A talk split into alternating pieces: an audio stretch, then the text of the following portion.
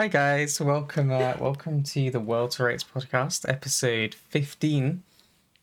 That's The big scary. one five. That's a bit scary actually.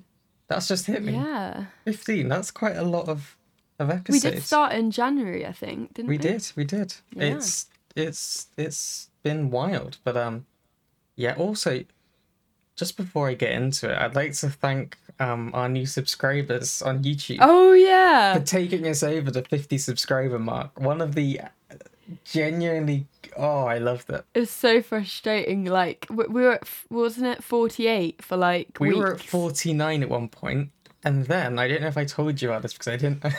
I was I was like it, it made me feel sad when I saw it. It dropped by a couple. We Oh, I think you did mention, yeah. And I was like, we've gone from fr- from 40, 47, and I was like, I don't know how to, to mention this because this is not what I wanted to happen. We've this- put people off. Yeah, I was like, this is the opposite thing, but we're now we, we've made it over the fifty threshold, which makes me very happy. So thank you to everyone for sticking with us. Thank you for hanging around, even though we are possibly one of the least consistent um, Oopsies. podcasts. Um, but you know, I'm glad that you're sticking with us and that you still want to listen. So thumbs up to Yes. you. We love you. Thank you. We love you. Um, obviously because it's one of our like multiple of five episodes. I never know. yeah, what to I was call gonna. it. Yeah, one of our fifths. One of our um, fifths. It's one of our fifths. Welcome. Okay. Um, it's yeah, we're on our fifteenth, and so it's going to be one of our more kind of serious, down to earth, like look at something episodes. And today we're looking at racism and sexism in the music industry. It's Yeah. something that we we've been wanting to do for a while, actually. Like probably It was one of our first ideas, I think, for Yeah. like. I guess that's the thing. We had lots of ideas for what we should do for the major topic Mm. episodes.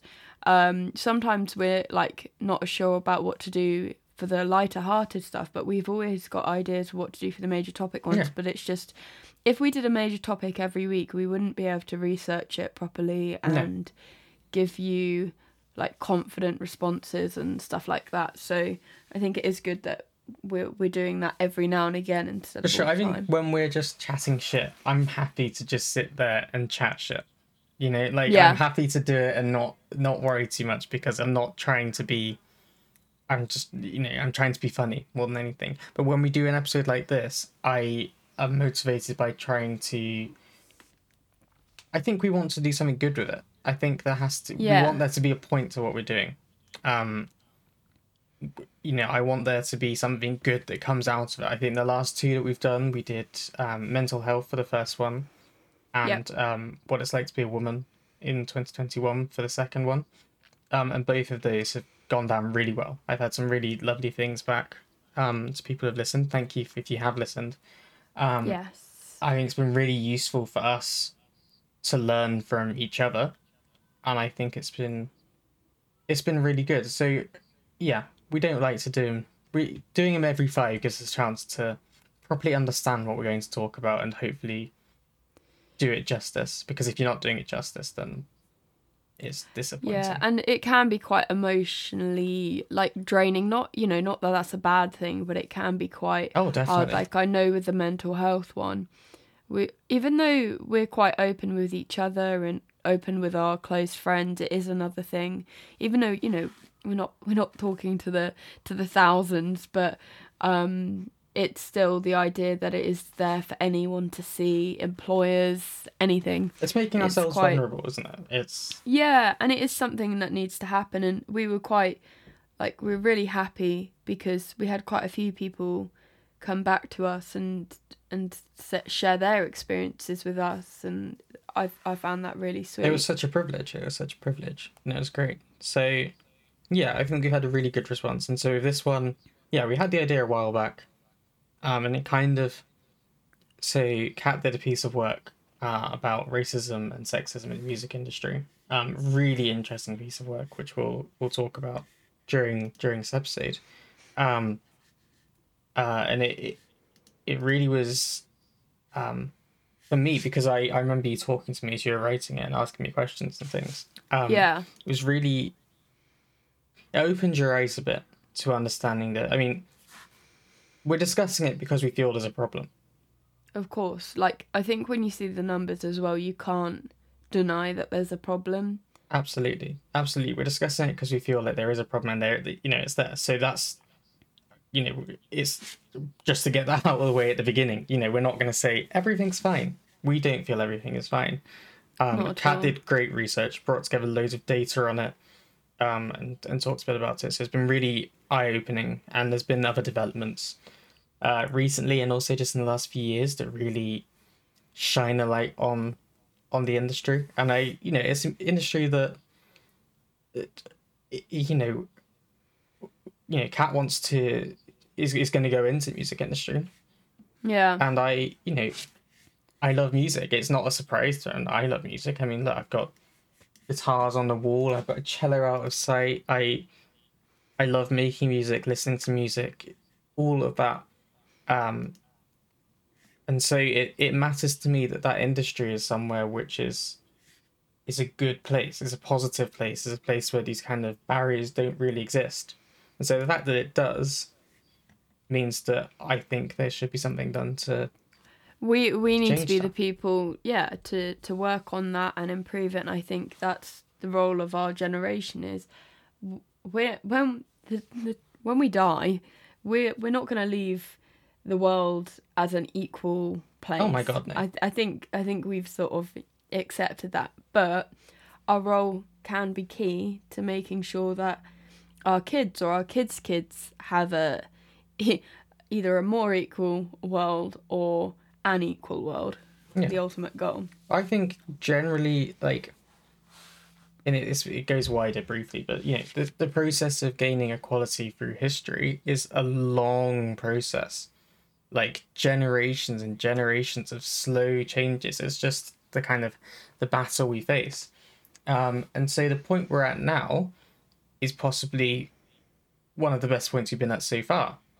But the key word is so far. I don't think you can stop because it's better because there are still things that aren't right. So I I would I see what we're doing is just part of that part part of the tiny like torch carrying journey of like Yeah. trying to make an ounce of difference and then passing that torch on so someone else can keep going and keep going and keep going. Exactly. Exactly. So Should we start with where- your um your essay? yeah, go like I mean, I obviously you've you've read the whole thing now because I think before I'd given you like the paragraph specifically on racism, Hmm.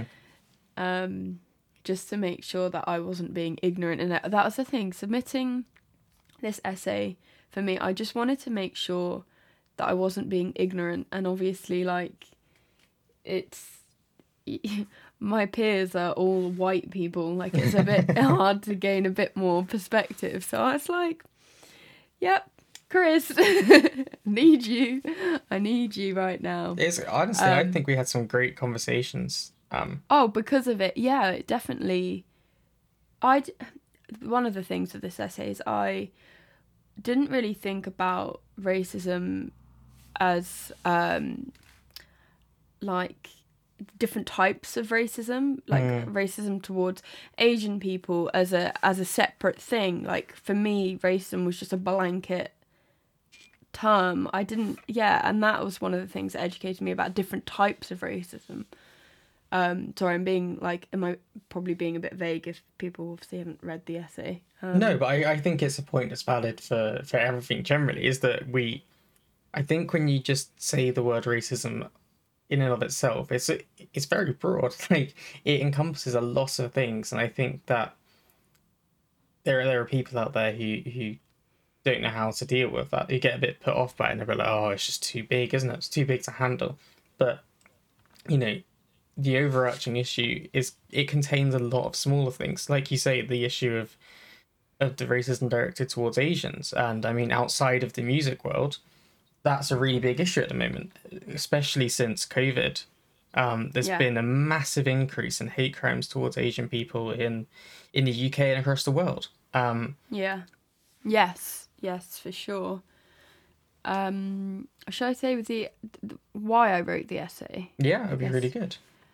Um, so I was doing a film music module. So I'm doing my masters in music at the moment, and I did this back in no October, November. I think I was writing it, and obviously with the Black Lives Matter protests and everything was going on, um, and I just sort of was like, I don't want to write about film music. I want to write about racism and sexism. Like I, I want to actually achieve something with this project. I don't want it to just be something that's forgotten about. I want to actually take the opportunity whilst I'm in education. I'm in that like great spot where I can educate myself about problems whilst actually getting like work submitted as well. So it just really appealed to me.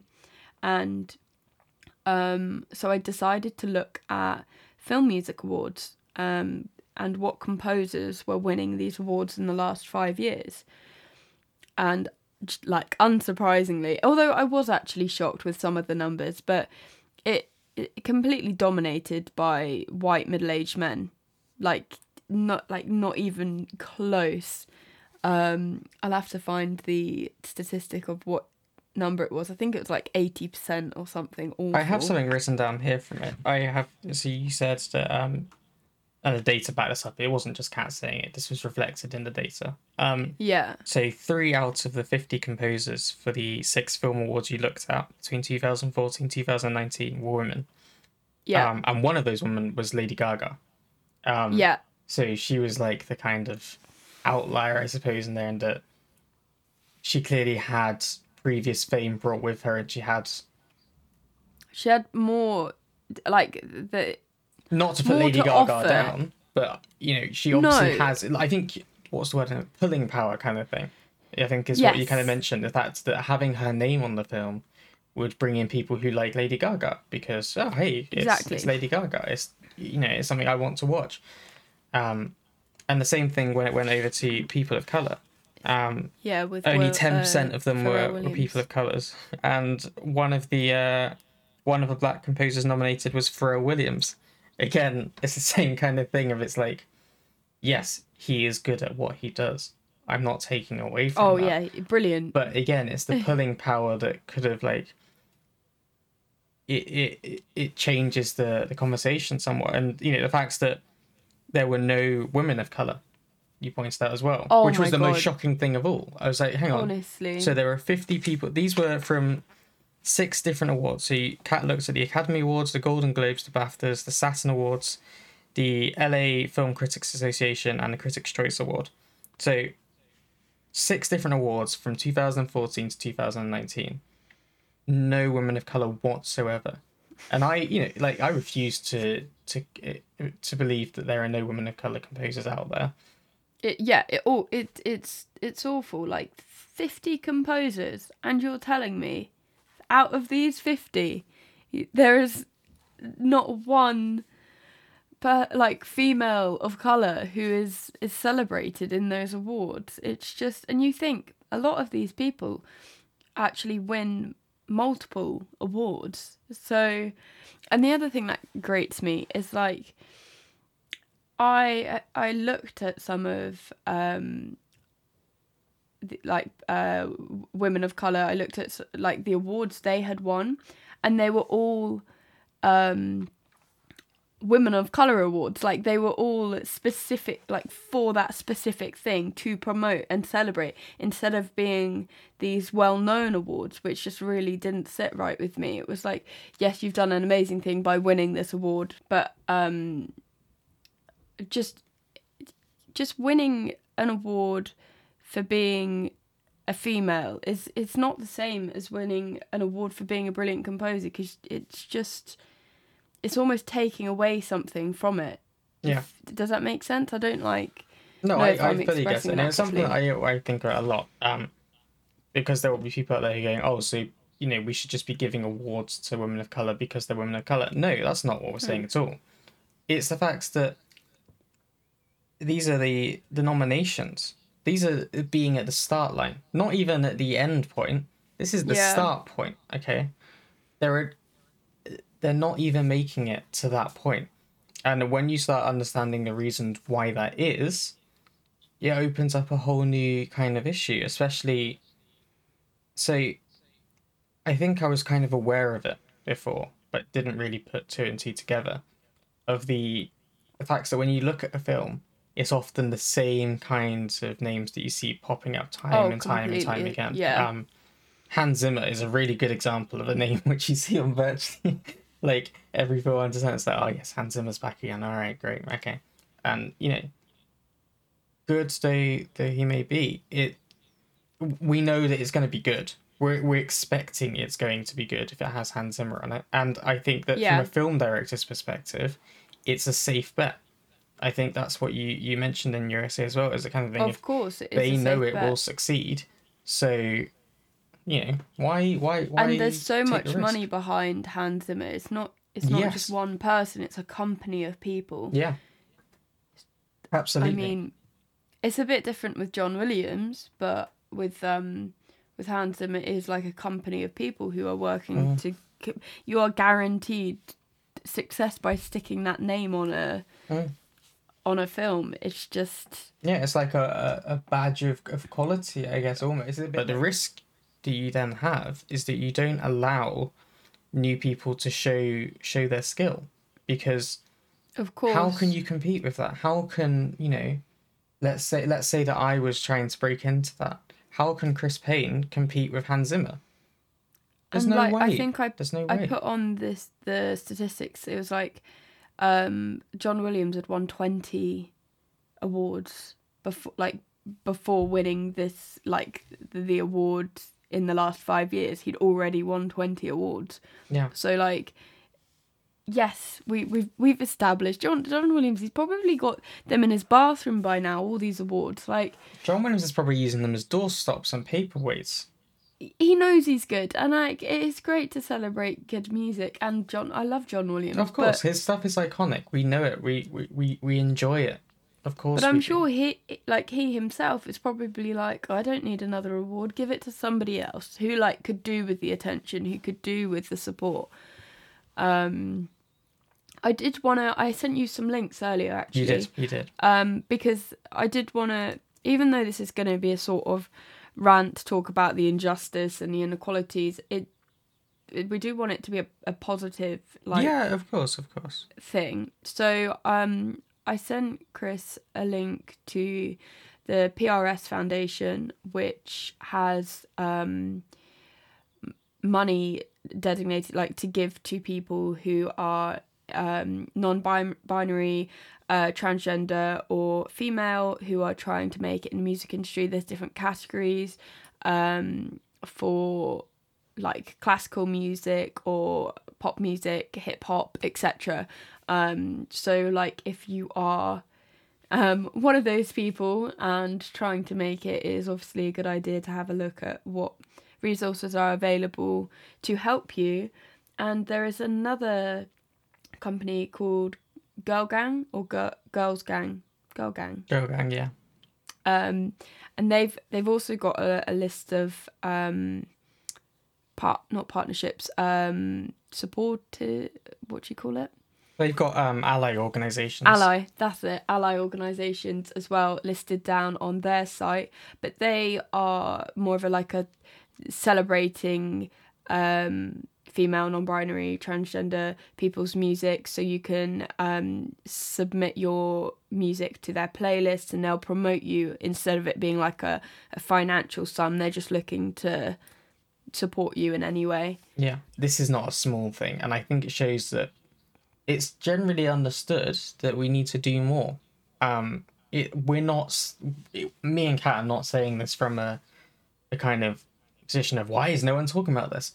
It's understood that there is this problem of, of, of sexism and, and racism in the music industry. It's well understood.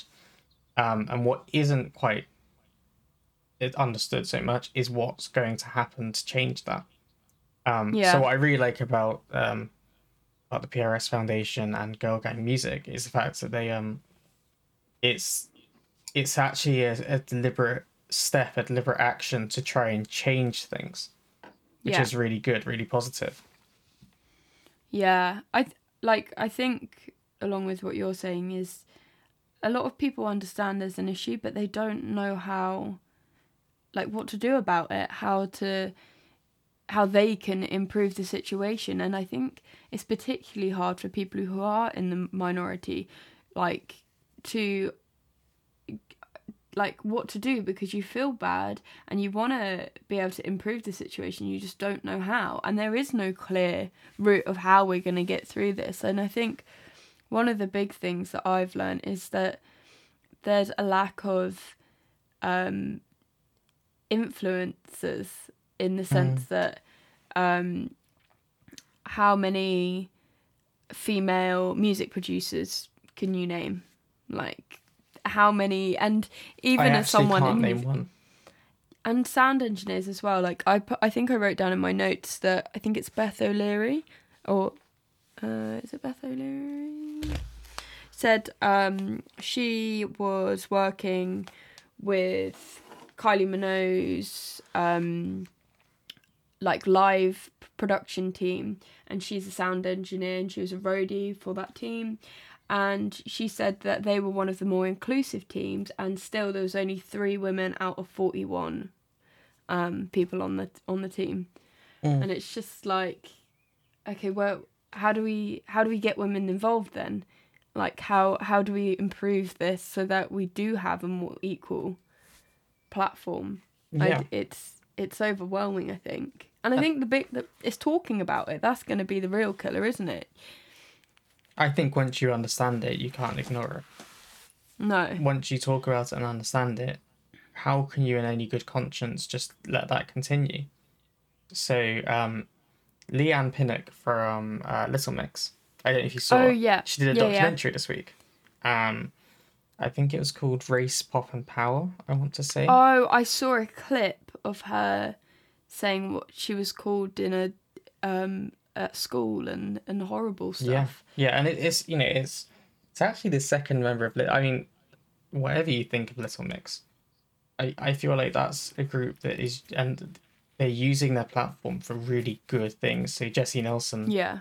talked about mental health before and and and kind of body image issues, which is really Yeah, useful. And and this time around, and- Leigh-Anne has come in to talk about um about race, which is really useful. And it there's a lot there's a number of really interesting things in there. Um and it, it, it will it, I promise it links into what you're saying. Um but there was something about say she spoke to Alexandra Burke. Um Oh yeah. you know, I think we all know her, who apparently was told early on that she was too dark to be Oh in the industry God. and that she should try and bleach her skin to make it lighter so that she could succeed.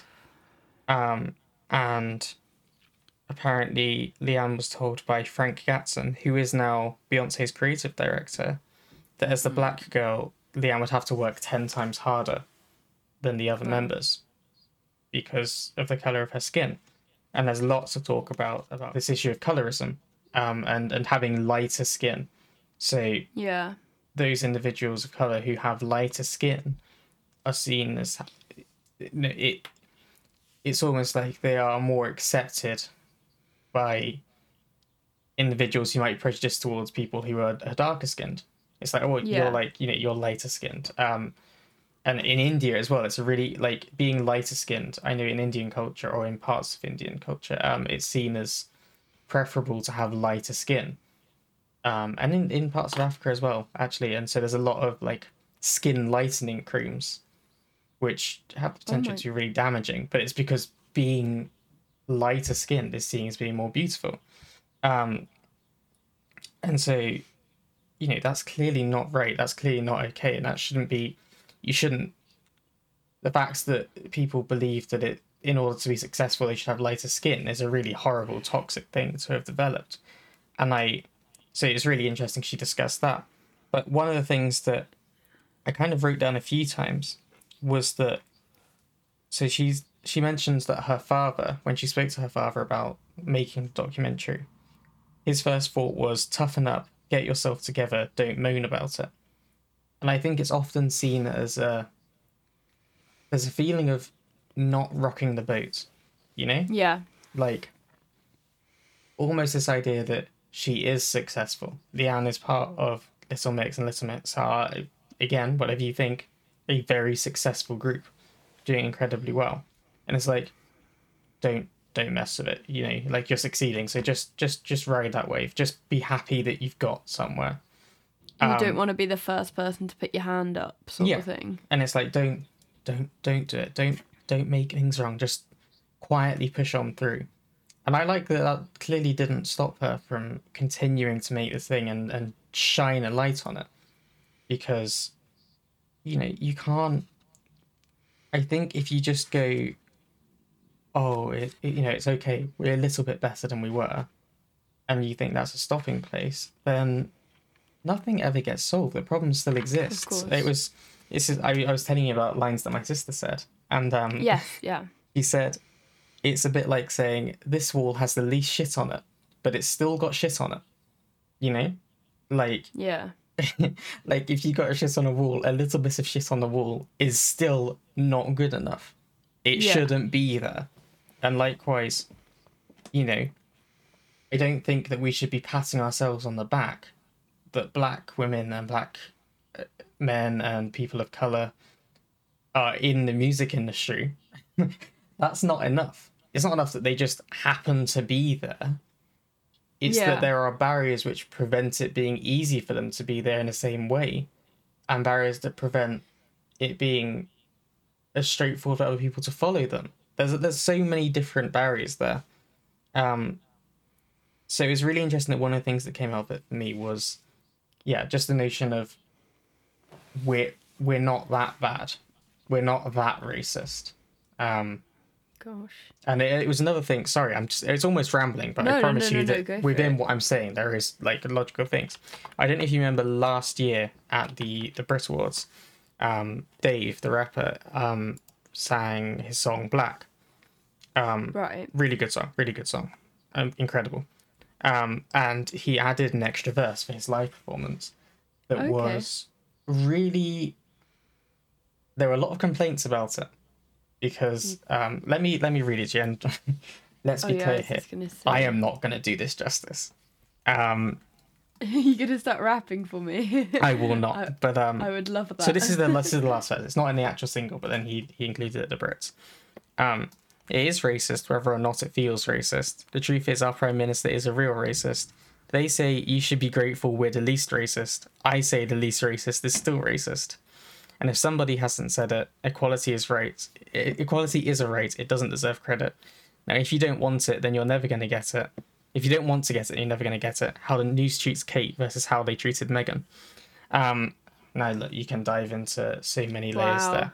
But I really like that line. They say you should be the grateful we're the least racist. I say the least Yeah. racist is still racist. And it's that same thing that my sister's saying, you know, this wall has the least shit on it, but it's still got the shit on it. Like, it's not enough to be less racist I I think like or less Uh, sexist. from- yeah of course i mean of course um with the racism side i think um i i mean you'd probably agree with me but the it's it's the idea that if you've said or done something that is racist you are inherently a bad person Yes. and it's like i know that i have like said and done things that were racist um in the past uh, because of ignorance because of not being educated and As have i I. don't think that As as- has everyone. I don't believe there's a single person in the world who hasn't said something problematic. and i think yeah i just think it means it doesn't mean i'm a it means that i'm a bad person if i never like if i ignored the signs and just like let it go on um but i i think that the fact that like i'm trying to educate myself it means that yeah i i have done racist things i have said racist things but i'm not a bad person because i'm trying to do better that's still not like you know it, at times it can still not be enough but i'm hopefully getting to a, a better place Oh, with of it. course. And let, let me be clear on this. What I'm not saying is that, you know, I'm not saying, Kat, you are a terrible person because you're not 100% anti racist. Like, you know, like, because you have potentially said things in the past that are problematic. I'm not Yeah. gonna denounce you forever and say you're the trash human being because we'd have to condemn everyone for that. That's ridiculous. It the difference is it's mistakes versus the kind of continued ingrained behavior, right? So everyone will say things at times which are problematic.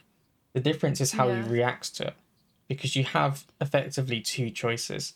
You can double down and make it seem like you're the innocent person and and that everything is against you and that it's just wokeness and it's you know you know, why can't you say that anymore or you can be constructive about it and actually try and understand what it is and and and do your part to change that now in my mind you and a lot of people that i know are in that group in the group that are when when they are called out or anything like that um it, that you won't your immediate response is not just going to be well it's Be not my fault. I'm you know like you're the problem not me. You would try to understand what it was that was hurtful or problematic and do Yeah. something about it. That's good. That is good. Don't get me wrong. Progress is good. And you know from my side i you know i've never heard you say anything that i i consider to be racist um which is not saying that you're you haven't done it. But i'm that, just saying but i've that's never the heard thing. that. I think for me, I had the attitude that because I had like black friends or friends your of best color, friend like was black. Exactly, I couldn't be racist, and and that's why like, and that's that probably caused me to be sort of like to say things or, or stuff maybe. I don't like you know i i do have like examples in my head. Obviously i'm not gonna share them because no, that's that's, that's fair. you know um not constructive. But um i've i've definitely done things and and then thought i i did that because i thought i i couldn't be offensive. Like i because you know because i i don't feel that way or what have you. Mm, i mm. And these are not like major things i'm not going around saying the n word and stuff like that oh my these goodness no that, no way no way yeah I, I just- like I say, you're not someone who has these behaviors ingrained within you. Um, I don't think you are at all. I, I would never say that. I, I think, yeah, you're someone who, I think you're genuinely very sensitive and very aware and try to be the least offensive that you can be, um, and that it's good. Like, it's a tricky one to to toe the line on that because I, you hmm. know, I respect that in you. I think that's that's right. But also like and don't don't let me take away from from what I've said about you here. Like of course that is how people should be. That is the bare like that that Oh, it's the bare minimum. But like yeah you should be respectful. You should be trying to understand why something you've said has upset someone else. You Yeah. should always, always, always try and understand it so that you can try and avoid causing pain. We're not, we shouldn't be here to cause pain. You know, we shouldn't be doing that. So I respect the fact that that's happened. That Kat is not one of these people who is just digging themselves into a hole and going, well, they need to stop being offended. Um, you're actually doing, you know, what I consider to be the right thing. Um, and I, I think the point is that there are not enough people doing that. You know, there are not enough people willing to continually grow and continually learn and adapt and change. There are people who kind of do a bit and then go, well, I've done it now. You know, I understand if that I can't go around and point at, at black people and call them coloured anymore. You know, so that's fine. Yeah. We've made an advance in life. No, no, no. You did something and then you stopped because you thought that you'd crossed the line. Yeah, great job. You started walking. Continue. Don't just stop after a step and say, yeah, that's great. I've done a marathon or something. yeah If that I makes feel- sense. like I feel like if you feel content like with like that you're you're not racist or you're not sexist and you've you've educated yourself then you like you probably haven't Yeah. you I think that's like not I'm not I'm not saying to people of color that they need to go educate themselves. I'm saying this to white people you know like if you feel content and you've read a few articles it's and I'm talking to myself as well like it's not enough. And it you know uh, that's it shouldn't be a depressing thing. Like you shouldn't because i did get No. to the point i did get to a point where i thought okay, I'm trying to educate myself, but no matter what I do, it's not going to be enough. And then you sort of go in on yourself. You just think, oh, I should have started doing this when I was younger and, and all of that. It's like, just do as much as you can. And that is, you know, it, it it's going to help, even if it just affects the world in a tiny way. Yeah. It's, if everyone does it, then. I, you know, yeah, it is a lifelong thing. And it's not an issue that's just for one group of people. Let me, you know, that's again, this is going a bit wide in the music industry, but there's definitely Oh, been yeah. an uptake, and I was reading about um, a rise in in racism from black people towards Asian people. Yeah, Um, yeah, that's. Now that a lot of the time is is is not really focused on, but that's clearly not okay either. All types of racism are wrong. Okay, all types across the board. Um, and so, but again, it's all types of. There's not just one type. We can't just focus on and say, hey, well, this is good. You know, white and black people can coexist, and so the world is solved. Um, because that's not the end point. Um, there's too much going on, and um, it's actually another thing that I had written down. Honestly, I had so much written down. Another thing that my sister said, and it she's right. She's absolutely right. Um, going back to the music industry, so K-pop, um, and kind of K-pop and J-pop, so from Japan and that kind of thing. It's obviously grown a lot in music. Okay, It, like I think, especially in our kind of awareness of it, in in a Western world, we've become more aware of K-pop, and we, you know, it, it's growing in popularity. Um, Yeah. but and you know, my sister raised the point, and I agree. I think there is a lot of snobbery, um, because it doesn't conform to what we want or what we believe to be right. So, the only BTS song, BTS being a K-pop band that I've heard on like TV or like mainstream media, is a song called Dynamite. Dynamite is the only song they've ever done which they sung completely in English. Yeah, I knew you were going to say that. and it's hard to question you know you, you look into it and you're like now is that because they've conformed and they've sung in english and therefore we accept it. Um like what what is that all about? That's very strange and it i was just reading the article just before i, I called you. Um so coldplay coldplay bts did a cover of fiction Oh, oh, okay, it was relevant. it I was, thought it was absolutely relevant. No no no. I thought that just slipped out. no, no, Coldplay. Um, no, BTS did a cover of, of, of Coldplay and, and released uh, Fix You, and um, need I, quite like it. to I quite this. like it. It was quite good. Um, and a German radio DJ spoke about it, and um, so this is from the NME, and it's uh, I'm just gonna give you this quote from the article. Whilst talking about the track, he compared the group to the coronavirus, saying he hopes a vaccine will be available soon for the band.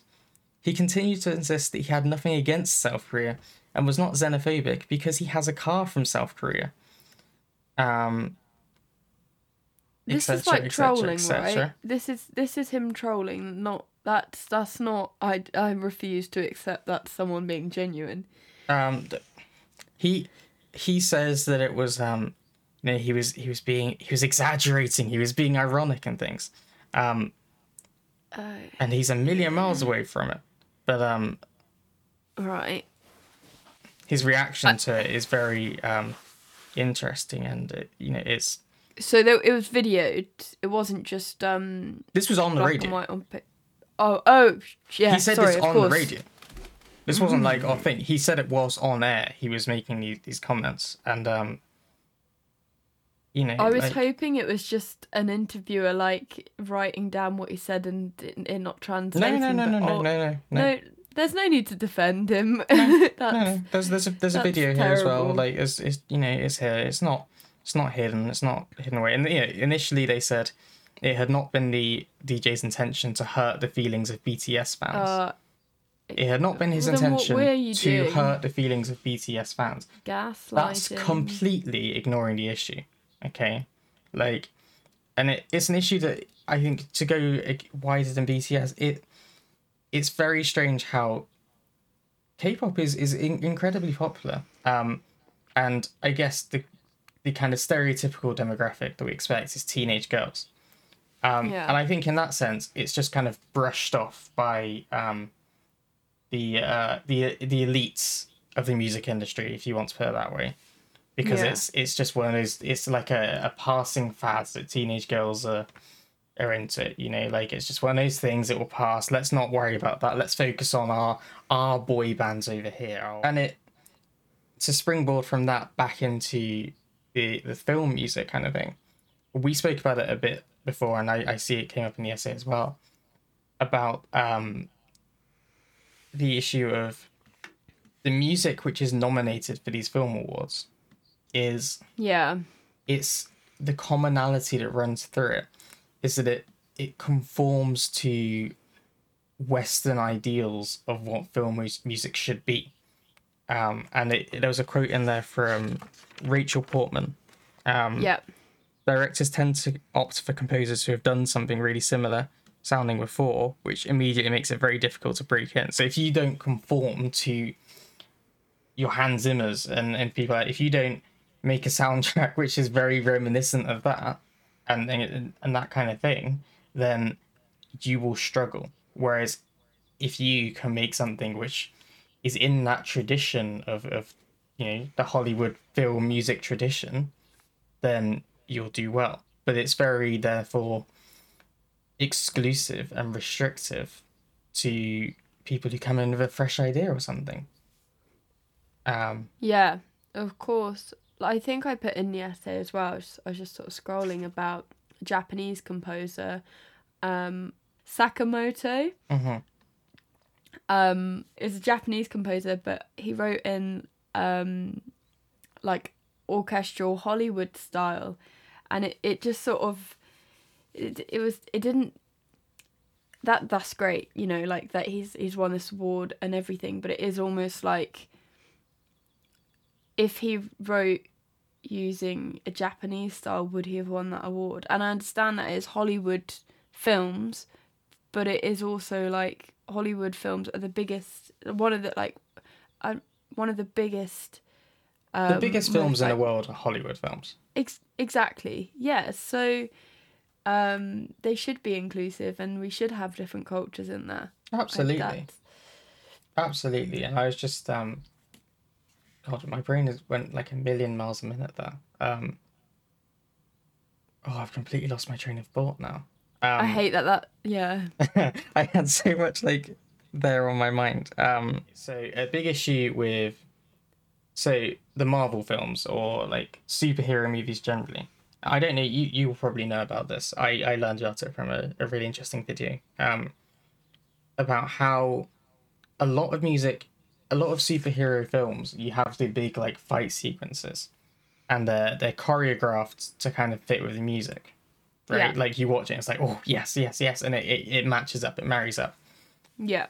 Often the music for these films is written after the film has been filmed. Yeah. um, so yeah. to Yeah.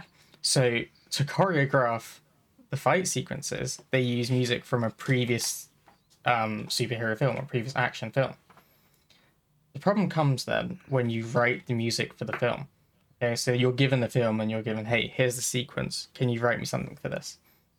Um, and in that moment, it's very hard to write something which is not imitating or seriously influenced by the original piece of music used to choreograph the scene Yeah. because you're making it fit, right? You like So you're gonna write in the you same made style. the, the sequence fit the original piece of music, and now the new piece of music needs to fit the sequence, which fit the you know. So you have to repeat yourself, um, and it, you know, it, it's like what I was saying. We were, my sister was saying, and I, I I agree with her. I can't tell you what the Avengers theme is. I've watched No. so many of the Avengers films, especially over the last few years. I would hear it in this, and I'd go, "Oh yeah, that's the one." But it's so generic. Yes. Yes. Exactly. It is. Um and it it kind of just it, it, it links back it all comes together. It's that thing of these films are based on having music which sounds the same or similar to something that's come before. And to do that, you go to a composer who has written something that sounds like that before and you say, Hey, you know that thing you wrote for whatever. Can you do that again for this one? Can you just write something similar? Just give me something similar like that. Okay, cool, fine. They do that. They produce it. It happens. They another film comes along. Hey, welcome back in. Um, do it again, but add something in there. Keep keep just keep writing the same thing again, again, again. Um, which makes it very hard. Then if you come in as you know as Katrina Preston, you're like, hey, I've got this idea. It's really cool. And thing it's like, yeah, it doesn't really fit with what came before, though, does it? Yeah, it doesn't fit thi- with our ideals. It doesn't fit with the tradition. Therefore it's going to be difficult for you to succeed. And therefore we're going to go back to the white guy who wrote the last 10 things because it's just it's just what we expect. And so music loses that kind of real individual element and and new flavors which are, are key to music developing. How music has always developed is someone just trying something and going hey what do you think of this? And it explodes it needs to be people who are working in A&R, who are working in management, who are, you know, the people who are suggesting composers, not as well as the composers obviously, but it needs to be the the supporting force that are looking at world music, that are looking at racism and sexism that are addressing these problems as well. Like it's not just about creating the music, it's about how that music is distributed, Yes, how yes. that music is supported. yes And I think, you know, as someone who wants to work in A&R, like I feel like I could you know, if I educate myself properly and continue to do so, that that could make a difference even on a small scale. I just it it might mean that I look in different places to where I am told to look because that is what's the done thing and step outside the box. I did want to go back. It was uh, you'd said it a few points ago, but I wrote it down and Sorry. forgot to. No, no, no! Don't be sorry. It's just I mean everything you've said's been I am I am blabbering a lot as well. I have to apologize for that. I No, but everything you're saying is it's like interesting and has a point to it. So it's not bla- like it's not blabbering. You're not saying anything useless. Um, when you're talking about colorism and skin lightening Yeah. cream, it did it made me think of the whole fake tan situation and how it's sort of the opposite to that and you know it fake tan is accepted as a normal product and does that mean that skin lightening cream obviously when you say skin lightening cream my heart like drops i think oh my god that's awful but then i don't have the same reaction to fake tan i don't use fake tan and i don't totally understand it i don't get why people go oh i'm i'm horrible and pasty i need to use fake tan i it doesn't I, d- I don't know. People say it looks healthier if you use it and stuff like that. I j- yeah, just wanted to know your thoughts. I think it comes from the exotic. I think would be my thinking, and I I haven't researched it, so this is purely from from my kind of inferences. Um, I I think there's something exotic about the fact that um people from from Britain and you know further northern hemisphere are generally very they have lighter skin. Yeah. on the basis of it being a colder country, you get less sunlight. Um, you know, your your skin is is naturally somewhat lighter. My, you know, even in the winter, my skin gets lighter, um, noticeably so. Um, it's just a side effect of not not having as much sun. Um, that's the way it is, and I think, in that sense, it's seen as being the exotic, the kind of exciting, the strange, the unusual for people Yeah. from these kind of areas to think, oh, I, I'd love a bit skin that's a bit darker.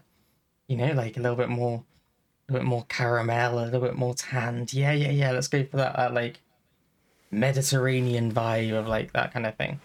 Um Yeah. and I think, you know, if you look back at at things you- there's the um what's the play I'm thinking of? Othello with Shakespeare. Um, it's set in Italy. Um, but the the kind of perfect dream, you know, the way a woman should be, pale skin, very Olives. pale skin, very blonde hair. Um, right. and you know, in a lot of areas of the world, like India and parts of Africa, you obviously have to consider the fact that that's dealing with the hangover of, of empire, and you know, in South Africa especially, apartheid. Um, yeah. of it being ingrained that in order to have certain rights, you effectively need to be white or paler skinned. Um, so I think there's something there about the exotic, the outside, about it's very it's like it's exciting because it's not the normal, but also you don't want to go too far. Like there's no um it just you know, people want to be a little bit more tanned in the UK, you know, they want a bit more of a tan to them. And then people in my mum even my mum was telling me when she was younger, people in Kenya Kenya's obviously on the equator, so you can get some some very dark skinned people. Yeah, oh, Yeah. lighten our skin. We need to lighten it. We need to lighten it. Um, it's very odd. It's like it's not what you are. It's it's this ideal. So I think it, it kind of comes from that. I would say.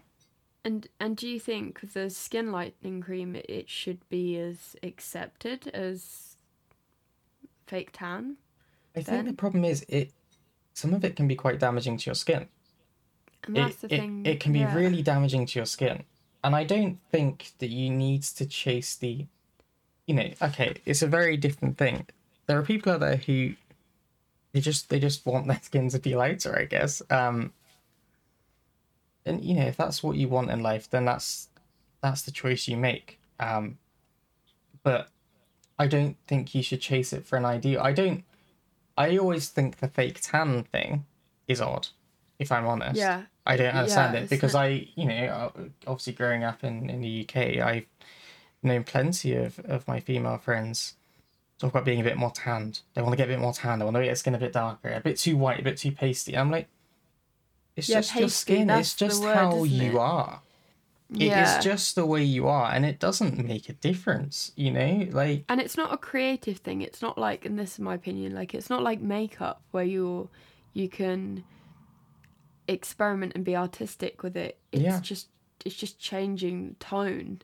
You have to. I would if if you are a listener who uses fake tan, I I would be interested to know like Yeah, why is it Yeah, please it- don't think I'm attacking you for it because it's No. your choice to do it, and I, I fully respect that, and I can understand it. and there is you know if people are using it like reasonably where you're just like doing the equivalent to what you would have if you'd sat in the sun for an hour Mm. instead of like you know actually changing race um you know obviously there's a lot it's, that's that's not very problematic it's just more wanting like I think it's me, wrong that wanna- you should have to. You should feel like you have to do that to succeed.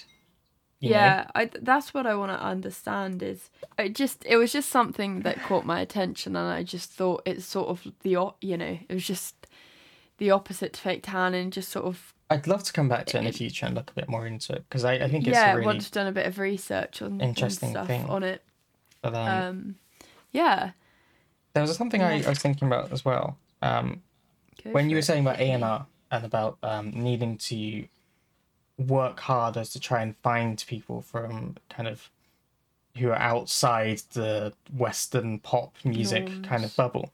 yeah Um, and I was thinking about how lots of the TV shows that we watch and the movies we watch, the songs that are used in them are songs which are brought to them by um, and I forget the the um the word for it, but from as I understand it, please correct me if I'm wrong.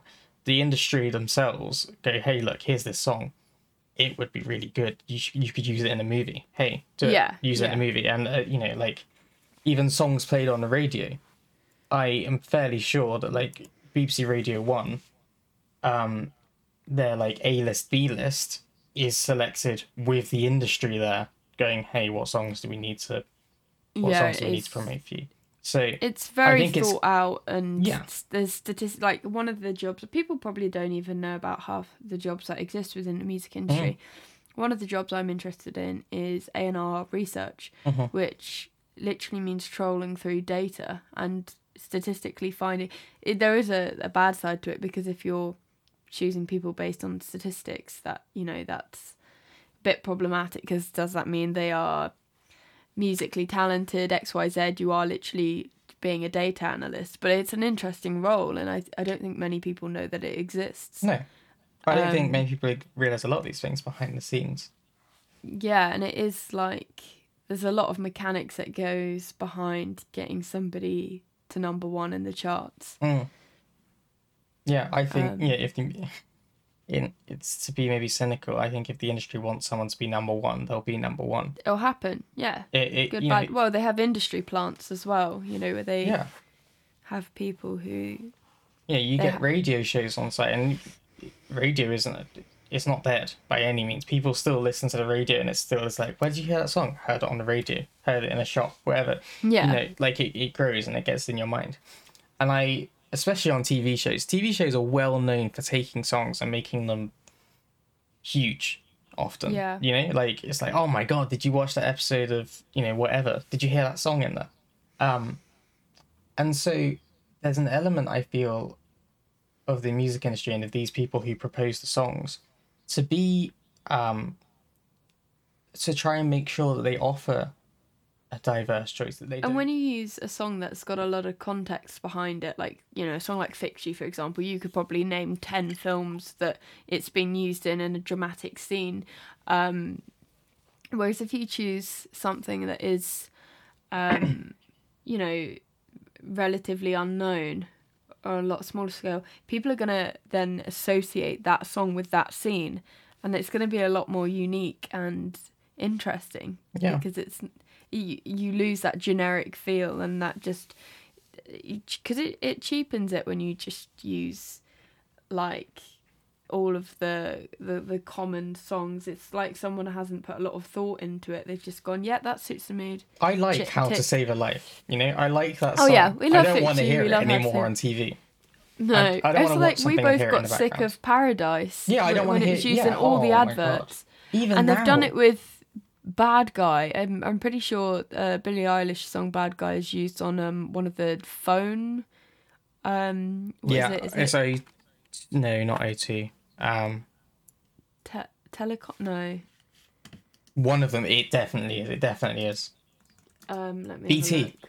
BT. BT, BT user. It is. It is BT, and they've just fucking ru- every time I'm like, oh, Yeah. ah. And it's Stop, really frustrating ruining a good because it's a good song. It's a great song that's killed by people insisting on it. Well, And you know, you're like, like if it. you gave that to an unknown, like a, a you know a small artist, it would do wonders for them. You know, it Hell might, yeah. you know, if if if you already know that artist again, it will probably become annoying. But if you gave that opportunity to a smaller artist, you can literally change their lives. over So the years, why you'd be you? amazed how many songs I found through adverts.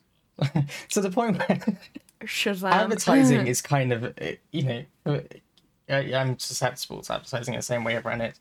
But um, you know, often the products that's being advertised is like the last thing on my mind. What normally happens is I hear it and I think, that's a bot. So I pull out my phone to Shazam it. Shazam lets me down the first time, and then by the time it actually works, the advert's over. And then I will Google or YouTube lyrics. the ad, oh, oh, the lyrics, yeah, sometimes, you're like yeah. frantically. and it's like, uh, ooh, ah, ooh, ah, give me some of that, ooh, ah, and like, you know, it doesn't Yeah. do anything. And then you like YouTube the advert and you like, you scroll down furiously hoping that someone has said, hey, does anyone know what the song is? And then they tell you and you think, amazing. Um, I found so many songs through that and so many artists through that. It's, it's weird. Um, I remember IKEA had one a few years back. Um, Good I old can't think of the IKEA. song now. Yeah, exactly. It's that kind of thing. So there is power in that. The the music industry it it holds a lot of power in terms of what it can promote um, through recommendations to advertising companies and film distributors and producers and TV producers. Um, and so it would be wrong to say that there's not an ability for them to change things a little bit. To see someone like uh, Universal or um, Warner or you know one of the big labels. Um, I probably named like two of three major labels, but But um, to be fair, there's only like four. Like it's yeah. it's, it's Even as I thought, I was like, there aren't that bas- many, and you've got you've named a couple. Um, they, they basically have absorbed and absorbed like lots of the smaller labels as the years have gone on. So originally it was like you know, ten or something, and then it's Mm. gradually ended up as being four. Yeah, But yeah, so sorry, many of them are just just imprints. But yeah, absolutely. But like, it's that kind of thing of they're absorbed, but a lot of them still exist within right? Like Yeah, yeah, yeah. it's like uh, You've like X label and yeah, imprint of Universal Records, whatever.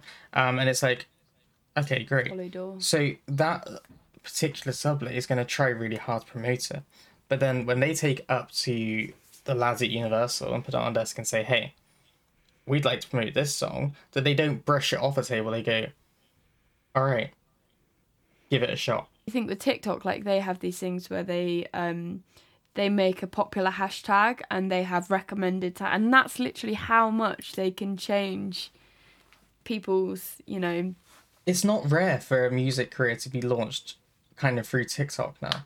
There was that guy who. Do you remember the the sea shanty guy? Um, yeah yeah I yeah forget his oh name. yeah wasn't he on the Brits was Possibly. he on the Brits or something he was might have missed didn't that. he do something with Jack Whitehall am I I think he did. I think he did. But he was a postman before he like went- he was just like a postman up in Scotland and um you know, he did a thing on TikTok and it it went huge and now he's been signed by a record label and has left his job as a Well- postman. He's doing this stuff and it's like fun hang fact on a second.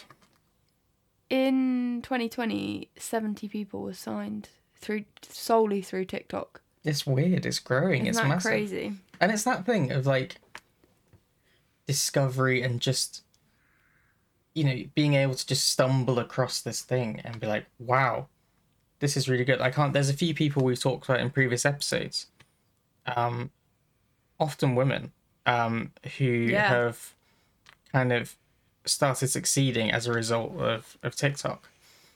Um so yeah, I, I just think I just thought it was something interesting that the industry obviously has a lot of power to promote things, and I I- I think Sorry. that would be really useful. Sorry, yeah, no, that was it. No, no, no. Sorry, I went to start speaking. I thought you'd finished, and then I, I, was just tailing off. And There I was was that like, thing where the sorry. sentence just tails off. I was just gonna say. I, I realised when you were saying that I have um a play that that playlist that I made, and it's Yes, um it it's specifically TikTok. I haven't added to it in ages, so maybe I'll add some of the people I've found more recently. But it's specifically people who are like unsigned TikTokers, but Oh. singer songwriters and stuff. Maybe we could add that to the um. That'd be uh, good. Yeah, we could share it this week and, like, yeah, um, and because it, and really they good. are mostly females, so absolutely, absolutely. that's helpful. There was something I also wanted to, you know, I, again, it's one of those moments where it potentially seems a bit heavy, and people will be like, Yeah. "Why, are you, why are you bringing this up this late into the podcast?" But let's.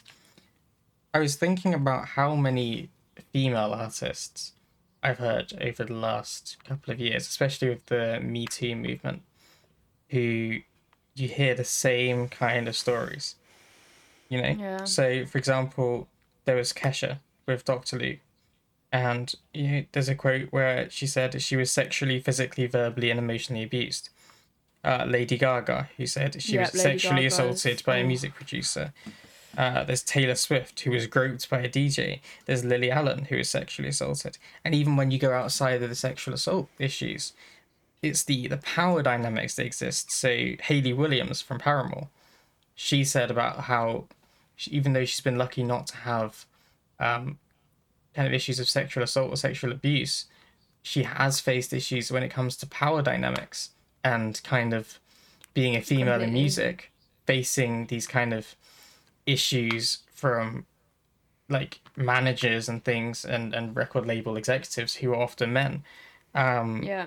Taylor Swift is a really good example as well Oh, brilliant. with the issue of Scooter yeah. Braun and that kind of the power that he had over her and continues to have over her, um, and you know is is quite happy to sit with that unequal power dynamic. Um, Dua Lipa, as well, was explaining how she felt that for a male artist, it's just assumed that men write their own songs, whereas for females. Oh. It's assumed that it was a given man to is writing the song. Yeah, you know, it, it, was, it was just, it was like, oh, hey, here you go, we got this thing. Even um, London Grammar, uh, Hannah Reid, the front woman, um, there's an article here, it's like, men that I didn't know would watch a performance and then come up to me afterwards and say, I didn't like what I was wearing. They didn't like what I was wearing.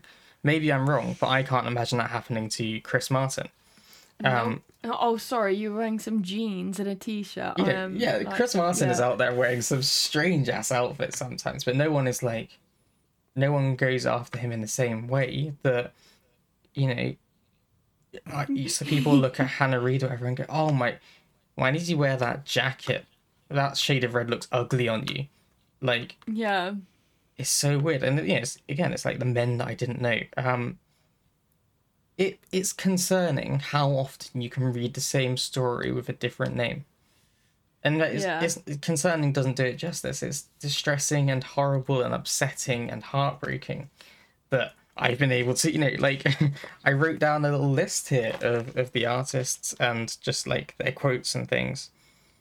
It's it's vile and it happens at every level from at the very beginning of people's careers like there's the idea that they have to for women especially like you know like they have to have sex with these executives or be exploited by them in order to launch their careers yeah, um, or anything like that. And it's like that happened and is happening.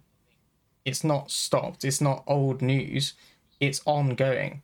Um, There's also a lot of grooming as well. It's not Yes, just adults. yeah. It's it's young teenagers who are Yeah. told you can make it, um, and then are left either being pressured into sexual situations or, you know, I being sort of it doesn't even need to be sexual. It's just this power dynamic Of course, of course. um, I was going to say I have watched I think two or three documentaries on sexual assault within the music industry that were really good. There's one on BBC and one I found on YouTube, and I'll send them to you. Mm. A lot of the cases were anonymous, but Do you remember still the, the names of the documentaries? unfortunately not. I um, That's okay. so we'll I was just trying We'll to share. I was trying to go through my like search history. I'll I'll find it because I don't want to just sit here typing and trying to No, get no, it no. up. So I'll.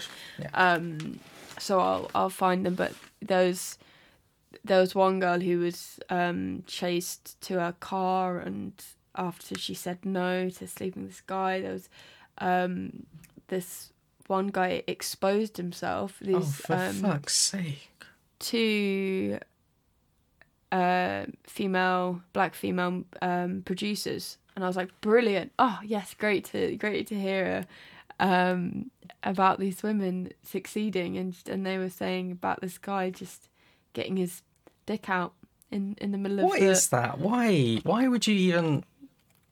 I d- yeah I don't even know if there was any lead up to it he just exposed himself to them they're just like what Jesus Christ. I don't know what these people expect to achieve beyond the fact that, as we've said, it's the power dynamic there.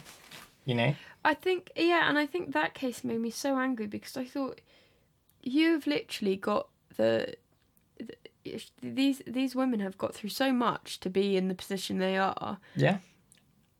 and you're you you could have potentially put them off pursuing their dreams because then then be scared to be uh, around men in a close environment. Because that's the thing when you're a producer you are working with like random people in a close proximity. And if you don't feel safe due to your gender or you know it's not it's not a nice It's, thing to go through vile. I something that you know to to put a positive kind of thing in there. sorry um, yeah i just went down a negative Oh, I mean, a bit. look, it this. I don't want to be unnecessary. Like, there's a lot of shit going on, and I would rather be honest about it rather than just be like, "It's all gonna be fine." Like, of course there's a lot of work needs to be done. Um, but something that I really like, and I've noticed it in our playlist that we've. it sounds so much like we're doing great. No, like no we, we've got like our playlist. to do, playlists are really i really like that we there's been a lot of female artists that we found for it who are at the same kind of point of just starting to make it in their career you know and Yeah. through different means so the tiktoks and and things like that like th- they're doing well and they're confident in themselves and they're they're confident in their ability to succeed and and that's good and it works as a really good role model kind of thing the Yeah. more strong women that are out there and the more strong people of color that are out there, it's like a really positive thing to see that role model. So I think someone like um, Theresa Jarvis from Yonaka, Uh, She- oh, she did. A, she's yeah. an incredible role model. I think. I think she's an incredible role model for for young girls, for women, for even people with mental health issues. She's just done a new article. I don't know if you Has she? saw about anxiety and panic attacks and performing. That's yeah, another I one to be shared. Yeah, Um, she, yeah, great role model. Absolutely brilliant. Um, I love her so much. Stormzy is someone who I think is an incredible um, role model. I He's think such a nice guy. Like he He's just seems like a brilliant the guy. nicest guy. the things he does, like, he's not just doing well, but he's trying to help other people. He's trying to do things to stand out as a role model to help other people get to that position. Um, I think there's a new artist I hadn't really been aware of before, but uh, again, my my sister's just incredible. Like, shout out to my sister. She just helps switch me on to so much stuff. Um, I don't know if you've heard of Rina Saw- Sawayama. Um, there was a big thing about her because sure. she has lived in the UK since she was five. She's 30 now, so she lived in the UK for 25 years, originally from Japan. Um, but she was actually excluded from the Brit Awards and another uh, British award because she didn't have British citizenship. So she's lived here for 25 years and she has a visa of, um, it's called indefinite leave to remain. So she she has the right to stay here permanently and, and work here and everything. Um, but she wasn't she wasn't considered eligible because she didn't have citizenship, so she wasn't British in that sense. Even though she's been here for the vast majority of her life, studied at Cambridge, doing things at Oxford, like speaks really good English. What? Um, it's like fucking. I mean, it, it was so big that it actually forced the um, BPI, the British Phonographic Association, to um, no, industry, no, I've got forgotten institute maybe. Um, force them to look at it and review their things, and they've now changed the rules for their for their awards to include people who have the right to stay and live and work in the UK. Um, it's and she kind of highlighted this issue and has again acted as a role model to show other people that it's possible to do it, it's possible to succeed, it's possible to change Of things. course. Yeah. And I think there are so many of these these positive figures in in music at the moment who are changing the conversation and changing they're doing really good things, you know? Um and I think that's something that's really beautiful to see. And I love it. And I hope it doesn't stop. I hope this is the beginning of more and more like a virtuous kind of cycle of being able to to get these people to feel that they can do it, to give them the means to get them into the industry. And from there, you know, to hopefully begin to change the issue of going back to your essay of composers being the same old white men for every film.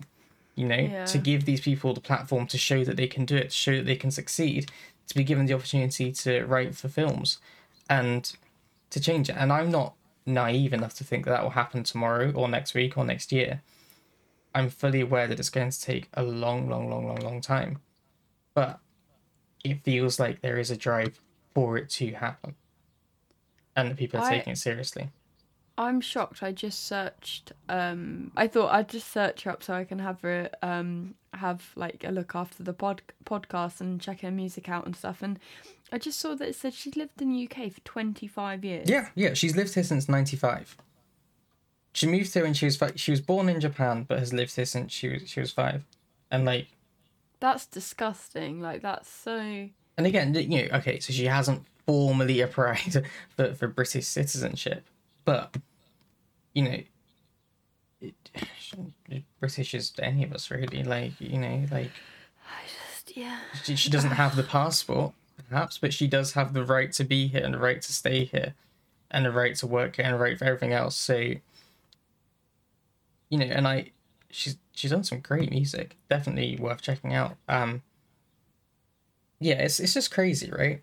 Like, Yeah, it it honestly is. It's just my like, especially if you think about it in a very sort of um I don't know, like childlike way. If you think the the world is a big plot of land, Mm. and because you were born in a certain place, you feel like you have the right to X amount of land around that area, and people who are born in a different sort of land, they then have either no right to come into your land, or they tell you that you can't come into their land. Like it just, it's it's so I just think it's strange. You know, it's like in many ways the music industry reflects the struggles we face in society generally. Yeah, Um, we have obviously gone through a, a few more broad topics, but it was gonna happen. Let's be Oh real. god, it was us. It was always going to happen. Um, and the thing is, I don't think you can talk about it in isolation because it, it is a reflection of what's happening outside the industry as well. It all, you know, like the focus on mental health, focus on uh, an increase in figures like Stormzy and Rina Sawayama and K-pop bands and everything else. Um, it reflects the kind of changing world in which we live.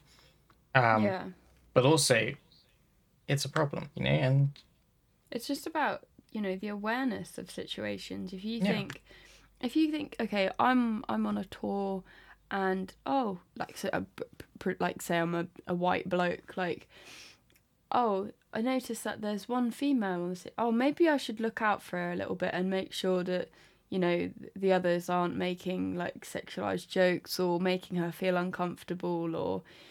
Uh, or getting undressed in front of her, or you that's know, a like huge thing actually that's a huge yeah if you're someone who thinks that that's if you're someone who is clearly got enough issues to believe that exposing yourself in front of a woman um just generally is okay. Or you know people who do it and you're not calling them out on it.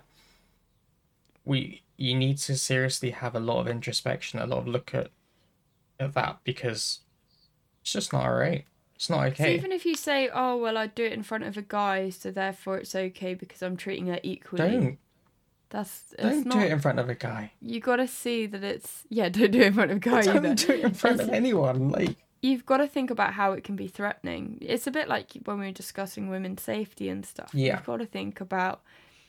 You've got to recognize your privilege absolutely. and then think about somebody who doesn't have that privilege, how they might feel from what you are doing. And something on the back of that as well is that don't jump to the fence. Um, Yeah. Privilege is seen as this thing at the moment where um, it's the most yeah, and those things are around um, like it's seen as something that people have to defend themselves against. You know, like oh, I don't have white privilege. It's like look, it's not like we're saying you've done something wrong.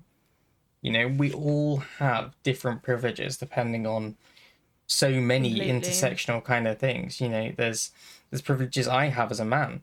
Um, there's some privileges that Kat has being a white person, um, and a white woman that maybe a black woman would. You know, it it's a very very complex thing.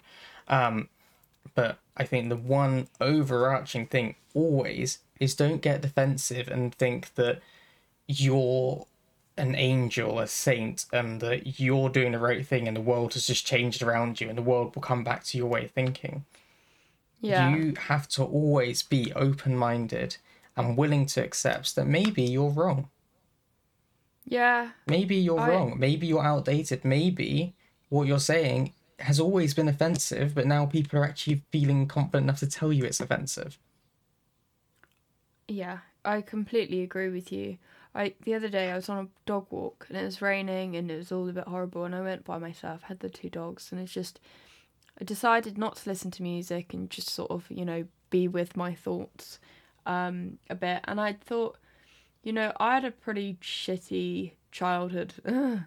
Yeah. and and I and I was thinking about the fact that even though I had some shitty things go on, that I still had a tremendous amount of privilege, and that you can, like, I'm sure I've done it where I thought like I, oh yeah, well I had a shit childhood, so like you know I I I don't have privilege because you know because of that, um like when I was a kid or what have you, and then I just thought, but even then, there there could have been so much more that I would have had to overcome if I was a different race or if you know, like if I had a um a, a really like chronic like disability or, Yeah. or something Yeah. like that there I've got to recognize you know you can you can have um not turmoil what's the word I'm thinking of like you can have hardship like trauma and things.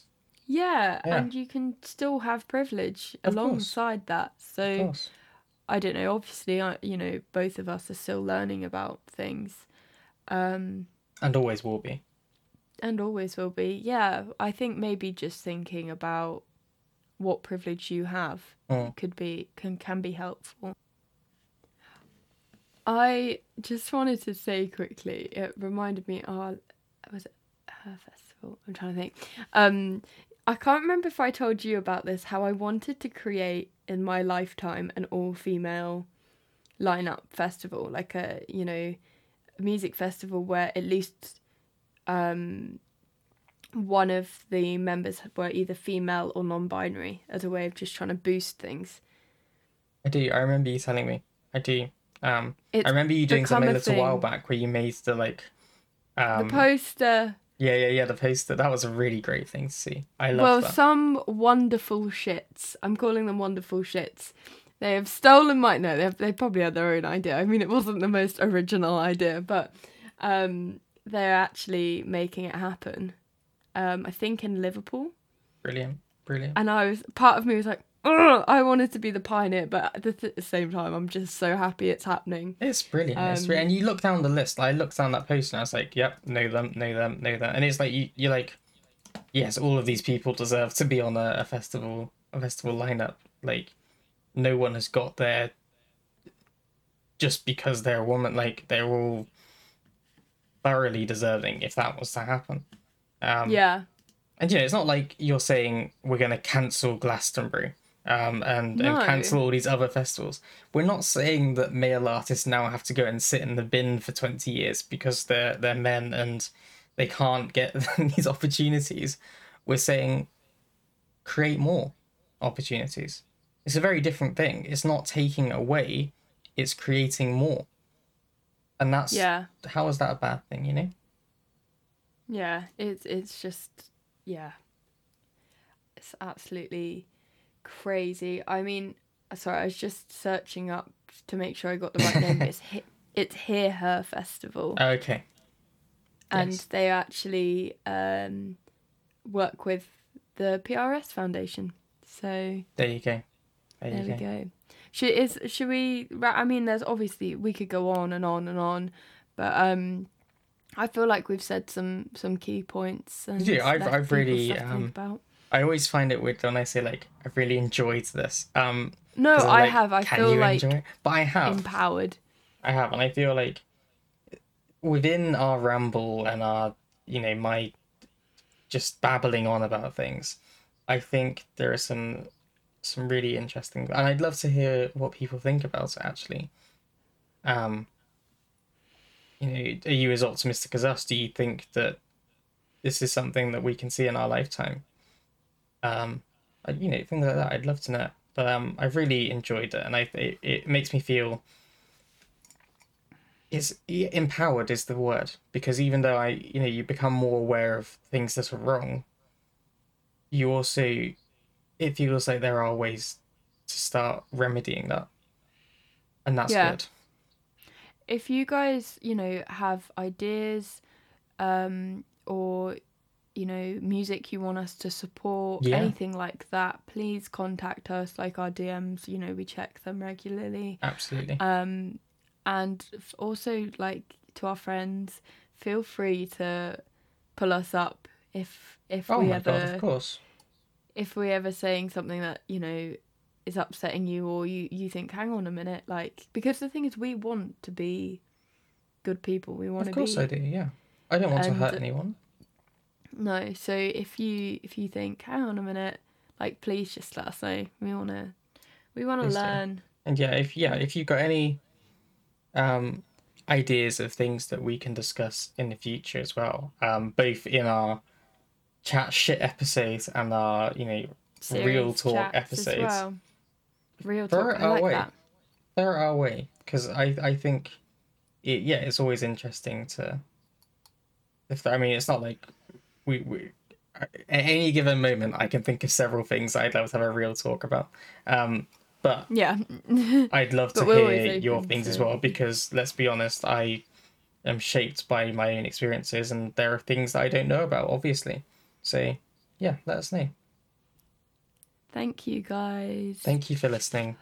We we love, you. you. We do. We do. Thank you for getting us to 50 subscribers and Woo! continuing to stand by us despite whatever crazy thing we produce or don't produce, depending on the week. Thank, you for standing for by us. surviving for 15 episodes. We love you. We do. Goodbye.